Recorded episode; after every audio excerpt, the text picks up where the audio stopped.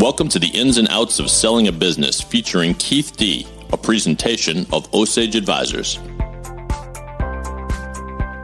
Well, welcome back, everyone. This is David Yaz of the Boston Podcast Network, as usual, here alongside the president of Osage Advisors, Keith Dee. And the topic on the table for today, the types of buyers for your business. So clearly, when any seller is getting ready and considering all the prospects, which Keith guides you through, of course, you want to know the different types of buyers. So tell me the way that you, in advising sellers, Keith, begin thinking about this process and the various types of buyers out there. So, Dave, good to see you again. And you. Uh, thanks for uh, hosting the show with me. Mm-hmm. We, it's important when you first talk to a potential client, understanding their goals and objectives is the seller motivation. And that seller motivation is always determines the next steps, uh, whether they want to sell outright, or they want to uh, recap the business or partner with someone and grow it, or they want to stay on for a couple of years and retire, whether they want to retire right away. All these things fall into a category where it will direct you towards the type of buyers that will be excited, interested in uh, acquiring the company. Mm-hmm. And uh, so understanding that motivation is key to the next steps. Sure. And that will be determining who are the best buyers for your business and who should I should be talking to. We typically take the position, no preconceived notions. You know, who am I to judge? You go to market, uh, you talk to various types of buyers, both strategic, private equity. We'll get into those in a few minutes. Uh, maybe individuals, current management, family members. But you collectively look at the buyers together so you can make an informed decision that meets your goals and objectives. Before we get to the various types, Keith, tell me, when you're advising clients, how often does it happen that a client might have a specific buyer in mind, or at least a, pro- a prototype of that? And through counseling them, you open their eyes to the fact that they may have neglected to think of a whole raft of type of buyers. Does that occur? It occurs quite often. They have a, they think that one of their competitors is a great buyer for us. And right. uh, that's the company I'm going to sell to. And usually in that situation, the competitor knows you well, you know, probably interacted with you at various trade shows and conferences over the years.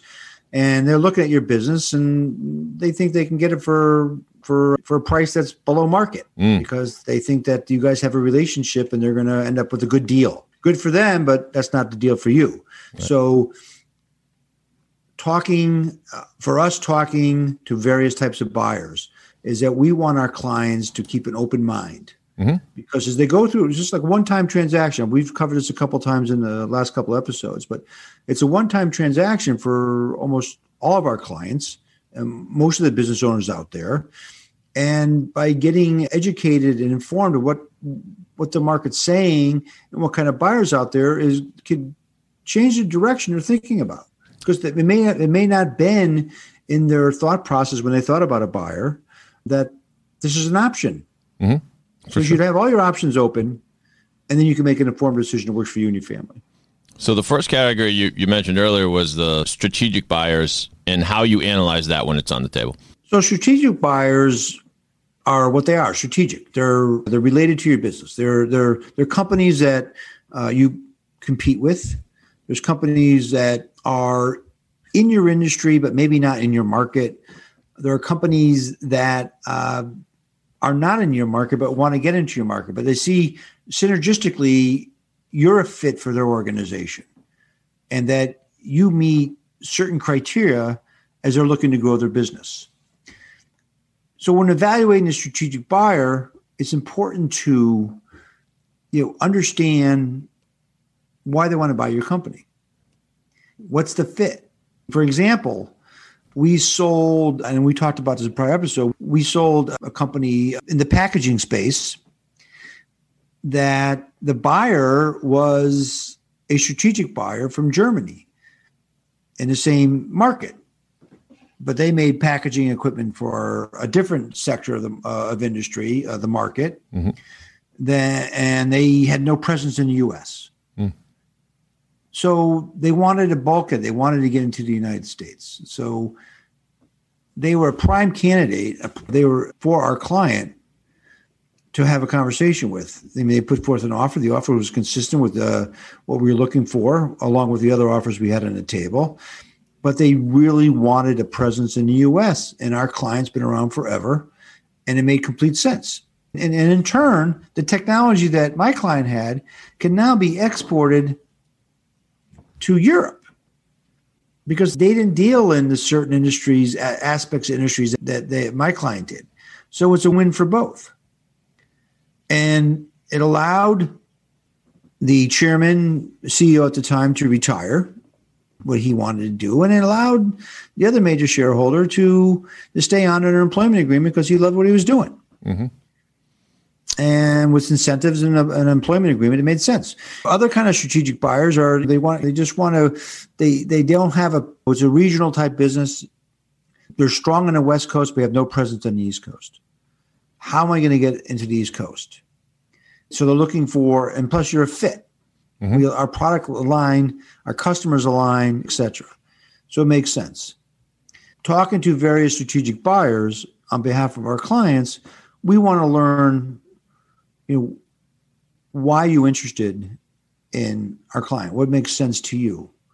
And you can find a lot of that you can figure out, especially with public companies, even private companies. They make, you know, there's announcements. And you can see they're, they've made three or four acquisitions. They're looking to grow along those lines. You get, get a lot of information from strategic buyers through databases or even just searching uh, online through various sources, obviously with the public companies as well. So strategic buyers are a great fit. When you're looking to sell at the ultimate goal, an objective of the client is that they want to transition out over a short timeline. And that window could be anywhere from one to three years with a company that aligns with their interests. Then a strategic buyer is a, a good potential acquirer for your company. And I take it you have an analysis where you take your clients through the what could be a, a litany of potential strategic buyers, pros, cons, et cetera. Yeah, so we we put together a very detailed, comprehensive list of, of strategic buyers for our clients to look at and approve. And we'll we'll look mainly in the U S, Canada, Europe. We'll go to we'll go to Asia on occasion, depending on the industry.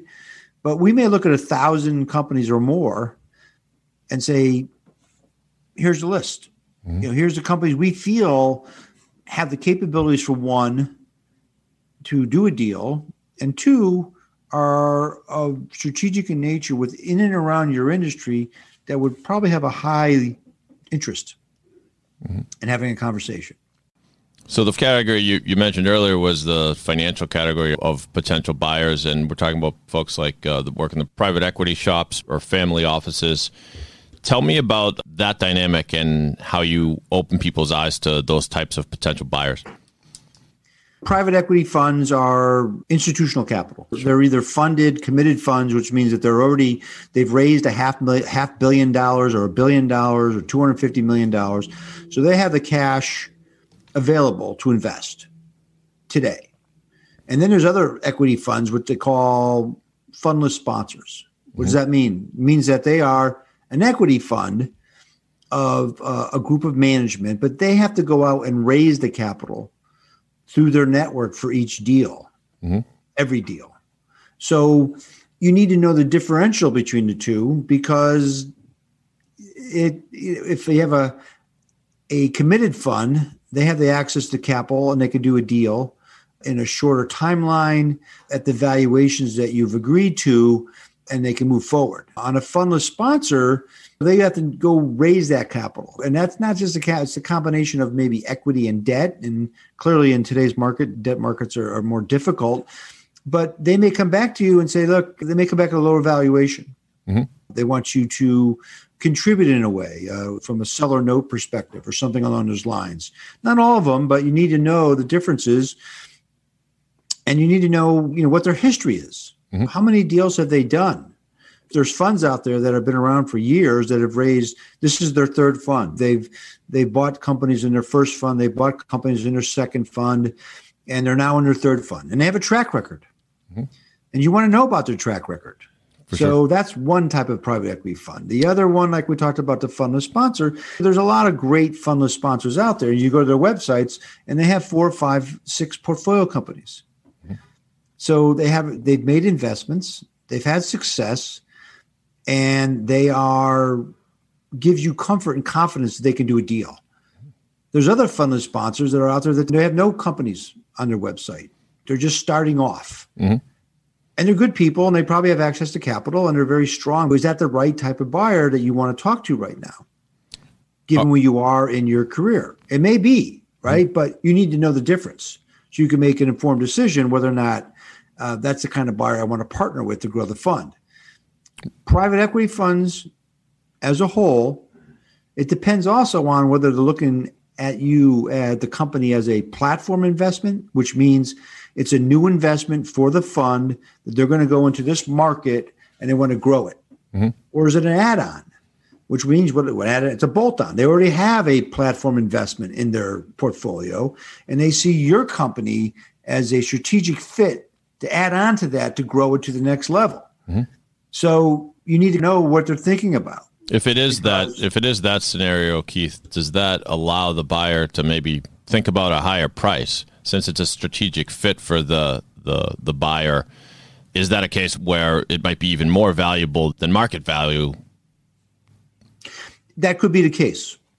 You, you could they they are trying to, for example, you may have a platform investment. Say the company's got a million, hundred million dollar company and doing uh, it's currently valued at a, a ten multiple, mm-hmm. and you're you're a twenty million dollar company and you're valued at a six multiple. So the day after they acquire you, all of a sudden they accreted four times because now they got you. They paid six, and now it's worth ten. So they may pay a higher price in negotiations because not only does it fit strategically with the growth, but they're going to they're going to increase the value of the overall portfolio as soon as they close the deal. That is one aspect to look at, is mm-hmm. from a buyer perspective and from a seller perspective. Do you want to be part of a portfolio company, add on to a bigger company, strategic, in this case, it would be a strategic uh, fit for a, a platform investment, roll equity to grow it with a combined management team that you that's a seasoned team in place that has a track record that you can help grow your investment with them?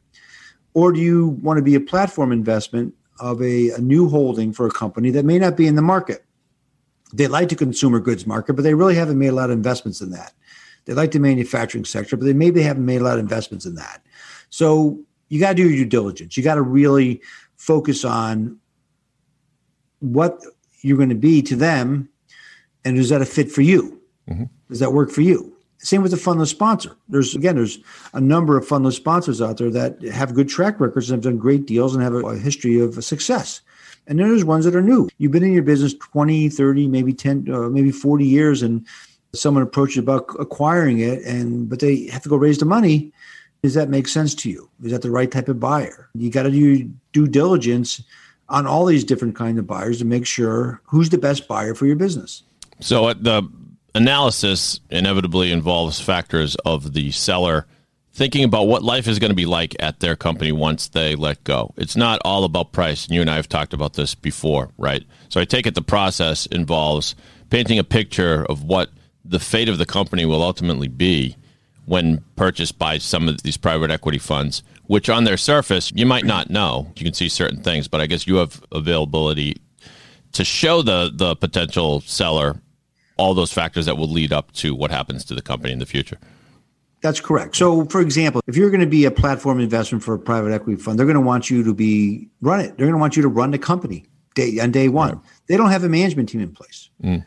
They're relying on you and your management team with their expertise and their balance sheet and their contacts and their ability to bolt on acquisitions to you to grow it. They call it the second bite of the apple. So if you roll twenty, thirty, forty percent with the equity fund, the goal here is that you've taken some money off the table, you've diversified your portfolio, but you're rolling a significant amount of equity to build it to the next level. And so the se- if you're like a fifty million dollars platform company, the goal is to get it to one hundred million dollars mm. and then sell it. Mm-hmm. And so the thought process, when you get it to that one hundred million dollars value, that equity you rolled, whether it be twenty, thirty, forty percent or whatever the number is going to be, will be worth at least as much or more than the first. But is that something you want to do? Whereas you're a, an add-on to a equity fund, they want you to stay. They want all management to stay. They want you to roll equity, but there's a transition plan.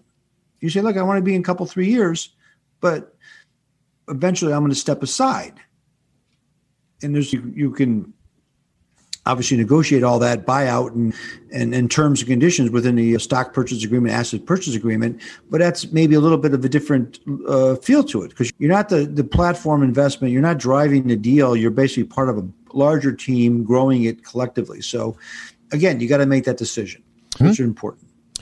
Are the dynamics different when it comes to family offices? Yeah, so private equity typically has a holding period. They're using other people's money for the most part. Maybe a little bit their own, but so they have to return investment returns to the investors. So they can have a holding period of uh, three to five years or so, and then they're going to sell because they have a requirement to sell to realize an investment to return, like the state pension, like CalPERS, California State Pension Fund's a big investor in private equity. A family office is what they call patient capital.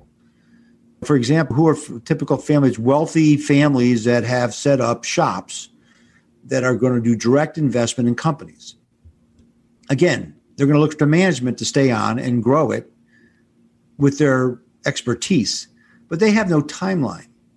For example, let's say the Rockefellers, mm-hmm. right? They have made multitude of investments quietly in private companies over the years, and there's no timeline. Mm-hmm. They'll stay for five years, ten years, whatever. They want to just grow the portfolio and, and get the returns, the dividends off that company long-term. So there's no holding period, which is a big factor to think about Absolutely. Regarding the financial buyers. So transition now, I imagine it's a much different situation when you have uh, an individual buyer who might be interested in the company. Tell me about that sort of analysis and how you help Uh, walk the potential seller through it, perhaps identify individuals that they might not have ordinarily thought of, and the like. Honestly, the individual buyer is probably the, on a scale of one to ten, is probably at the lower end uh, of somebody. And then those individual buyers can be just a person, mm. but there are all these things uh, they call now the new trade is a search funds, is a person who is has access to capital, not his own, but other people's uh, capital that support him or her.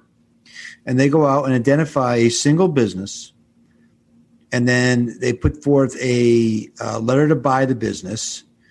And then if that letter is accepted or close to accepted, they're going to go back to their capital sources and basically almost like a roadshow for a private, for a public offering to raise the money to buy the company. Mm-hmm. That's one, that's a search fund.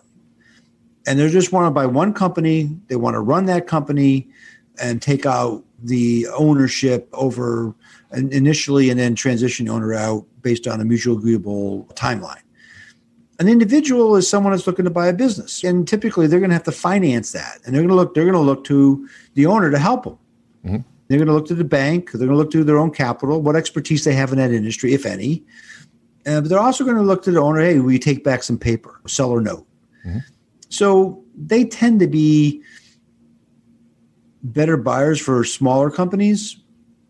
They don't tend to be buyers that can handle larger transactions because, you know, one, the, the debt markets are, are difficult now during the, the pandemic.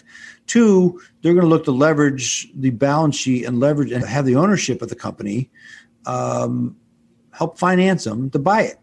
Mm-hmm. So that type of buyer is with someone that, you know, we – is someone that you would look at, probably looking at smaller businesses versus companies with revenues five to twenty to fifty to one hundred million dollars. There, there's a purpose. They, they're looking to buy companies, but you got to be very careful about their ability to get a transaction done. So that's where you come in, due diligence and determining whether they are for real? Yeah. From our, from Osage standpoint, we don't typically deal with a lot of individual buyers because the size of deals we work with are typically five million in revenues and up and a million of EBITDA and up. So mm-hmm. individuals, you got to be, make sure they have the resources. Mm-hmm. And we ask, we've had a, cases where, okay, send us your, fill out this form or send us you know, your brokerage statements that you have cash to do the deal. You don't want to be interacting and spending a lot of time with uh, buyers that, are, that don't have the capacity and capabilities to get a deal done. Mm-hmm. So there's another category that is, I imagine, poses different questions and challenges, and that is when there's a group within the current management of the existing company that may want to step forward and be buyers themselves. And now when it comes to that, I imagine, Keith, your client is the seller. Your client is not employees of the seller that might be deciding to put together some money to buy the place. But tell us about how that works. Management buyout, there's a couple of ways it can work. One is, and I don't want to get too much into this today because I'm not an expert in it, but they could do a, an E S O P, an employee stock ownership plan, where the, right. the owner supports that the, the employees buy the company, and he or she will then provide the capital, some capital to do that. And and then and over time, they would the, the note would be paid off, and then the employees would be now own, owned by the employees. The other one is like a leveraged buyout, management buyout, where a group of management may come to ownership. They will buy the company, and they may go out and partner with an equity fund. Mm. And we've been involved with a couple of transactions over the years where the management, older ownership, they want to sell. The younger team in places would be with them for a period of time. Wants to run, wants to keep the business and run it. We would bring in a group of equity funds for them to talk to, that would actually physically partner with the current management to buy out the owner. Mm-hmm. It's a viable way of looking at it. Sometimes it's not as clean as you would like it to be. Obviously, owners don't want their current management to know they're selling or not going to go this route, but right. you know, depending on the company, it may be a viable option. So when and when that occurs, tell me just a little bit more of the advice that you give, because as you say, it can be a delicate time when the interest in selling the company is not made public. Is this something you might suggest to a potential seller and, and then figure out a way to strategically make that information known to potential buyers within the company?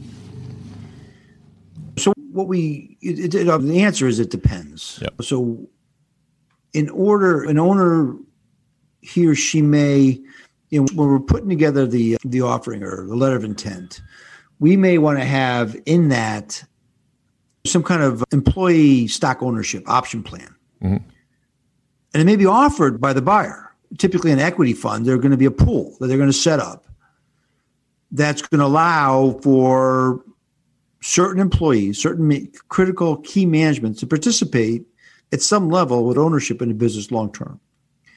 So that's one way that the, again, especially when there's a strong management team that's got you to where you are today, the new buyer knows that you were looking to retire, but they want to keep that current management team that you've developed over the years intact and working for them, that to give them some incentive on a stock plan um, is um, a great way of rewarding them for one, and two, of continuity moving forward.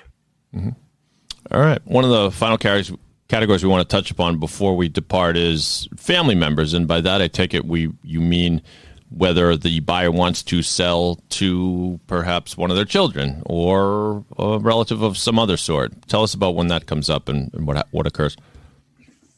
You know, typically the family members are obviously the sons and daughters of um, either the owner or the partners, and they it becomes delicate because you want you don't want to just one hundred percent finance the deal, right? So you want to be able to, or maybe you do. You could be gifting it through through your through a trust through a, over the years. But you want to take some money off the table. How are you going to finance that? The family member is going to finance it. So you're going to go to you know, your kid and say, look, I'm willing to give you X amount in the company through a gift, but I need you to, and I had a situation like this, mm-hmm. but I need uh, three million dollars uh, now because I just, your mother and I, or my, your father and I, we want to make sure we have that money on the side and, and taking care of what we need uh, for our future. So that means the kids are going to have to go the children and or whoever are, the, are going to have to go to the bank and borrow it mm. or come up with another way. Mm. And uh, it could be the first time in their lives that they have that they have to actually sign for the money, which would mean personally guarantee it. And that's a uh, can be a, a tricky situation. It could go smoothly, or you could have a family and the house has to go on as, as collateral, and the wife or the husband on the other side says, I'm not signing for this. And you get so into some uh, tricky gotta, family dynamics right there. It comes into the yeah. dynamics of the family, yeah. and it comes into that, are, are they willing to do that? We had a situation last year where, two years ago, where that's what the deal on the table was, was that, look, I'm going to give you half the company through through a gift, but I need you to borrow three million dollars or whatever the number was. I think it was three million dollars to, to pay me out. At the end of the day, they couldn't pull the trigger. So they ended up selling the company. We sold it to a, a strategic buyer that was um, a great fit, that met with our clients' expectations, paid a, uh, the price they were looking for, a little above, and they, they ended up you know, staying on through an employment agreement. And that's th- not uncommon. Thanks to you, that family probably had a peaceful Thanksgiving rather than a potentially stressful one. The thing is, also, it's also another thing from the other side of the coin. They had to be able to sit down at Thanksgiving. And the other thing when you sell mm. to family members is, can you let go? And to the situation I just told you about, it was, I don't really want to sign, is, but also, I don't think my father's going to ever let go. If, if, if I'm still running the business and, and I'm still there, he won't be able to let this, let the company go mm. and just say thank and then move on to the next stage of his life. He'll be calling in and he'll be showing up and he'll be want to know what's going on, and he'll still have a vested interest in it. And it may not be good for him or my mother's health. So there's a lot of dynamics that go into that regarding selling to family members. But by the way, I think statistically, and I'm, you know, don't, about twenty-two to twenty-three percent plus or minus first generation goes to second generation, and it mm-hmm. drops down to the low teens for the third generation mm. for a multitude of reasons. Mm. So you know, the family member acquisition of the founder's interest is, there's a lot that goes with it to make that work correctly for all parties. Sure. Fantastic information as usual, Keith, and thanks for enlightening our, our audience. As a reminder, let people know how they can best learn more about you and how to get in touch with you. Thanks, Dave. Thanks, everybody, for listening today. Uh, the best way to reach us is through our website at osage advisors dot com. That's O S A G E, advisors with an S dot com. Or you can feel free to call me anytime at eight six zero, seven six seven, three two seven three, extension one zero zero one. Again, that phone number is eight six zero, seven six seven, three two seven three, extension one zero zero one. Thanks. And there's all kinds of ways to get in touch with Keith on his website, also at pod six one seven dot com. And please do drop us a line. Let us know what you thought about the show. And Keith may talk about some of the feedback in a, in a future episode. Thanks for listening to the ins and outs of selling a business. Reminder, subscribe to this show wherever you find your podcasts, Apple Podcasts, Spotify, or any other platform. And thanks so much for listening today.